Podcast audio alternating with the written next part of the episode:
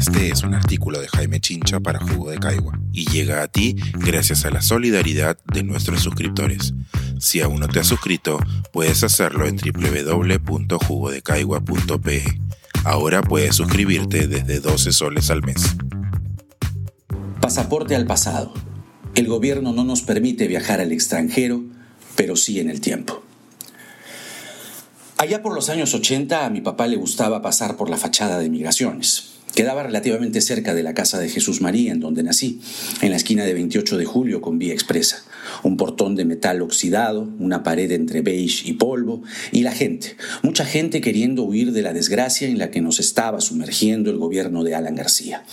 Mucha gente blandiendo pasaportes, papeles, sobres de Manila y los periódicos con los que se cubrían del sol el polvo y beige del edificio, un vigilante que respondía balbuceando, una mujer, dos mujeres descargando su frustración con el pobre guachimán que seguía sin decir algo que las tranquilizara, un hombre con su niño en hombros rogando atención, las bocinas desesperadas pidiendo pasar, ambulantes vendiendo lapiceros y algún trámite al paso. Aquel caos lo veíamos desde el auto. Había mucha ansiedad y desesperación en esos rostros. Mi padre iba lento por sapo y porque era mucha la gente en la pista frente a esa vieja oficina de migraciones que tanto quería mirar papá. El recuerdo me saltó como un resorte en estos días al ver el desmadre en la actual oficina de migraciones, ya no beige y polvo, sino azul. Si bien el peruano promedio no tiene las mismas ganas de huir como hace 35 años, sí existe un común denominador que se ha vuelto a gatillar en el Perú de hoy un Estado que se vuelve a desbarrancar o que simplemente deja a su suerte a los suyos. Según revela el comercio, la Contraloría acaba de detectar que Migraciones aceptó el pago por 77 mil pasaportes solicitados pese a que no había stock. Son más de 7 millones de soles cobrados a ciudadanos solo entre enero y febrero por nada, o para que esperen hasta Dios sabe cuándo. Y es que, igual que hace 35 años, el Perú no es capaz de darle a sus ciudadanos un documento garantizado por la Constitución, con la consabida sensación de que ese mismo Estado le ha vuelto a meter la mano en el bolsillo a quienes debieron desde siempre recibir un trato diametralmente opuesto.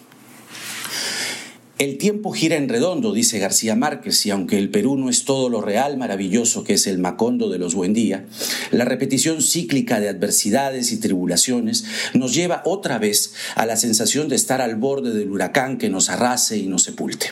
Como hace 35 años, un gobierno nos vuelve a decir que reemplacemos un tipo de carne por otra. Por entonces era García alentándonos a comer pota en lugar de pescado. Hoy es Torres recomendando abastecerse de pescado en lugar de pollo.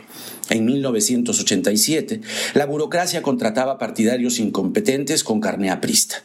Hoy se hace lo mismo con inscripción escrita a punta de lápiz. No faltan los que hoy andan recordando la retórica de García. Claro, en esos años la crisis se bregaba con estilo, agitando pañuelos blancos y mareando con palabreo a la plaza antes de que nos cayera el paquetazo.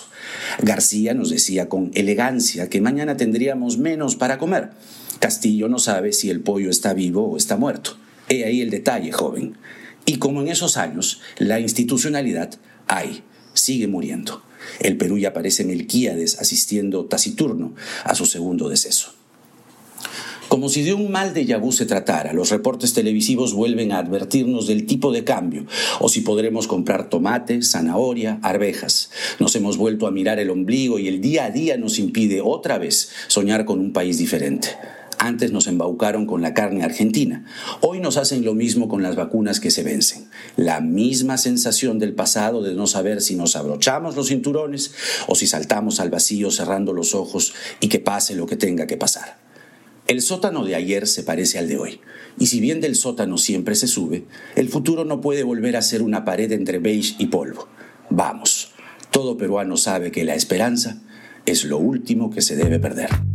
Este es un artículo de Jaime Chincha para Jugo de Caigua y llega a ti gracias a la solidaridad de nuestros suscriptores. Si aún no te has suscrito, puedes hacerlo en www.jugodecaigua.pe. Ahora puedes suscribirte desde 12 soles al mes.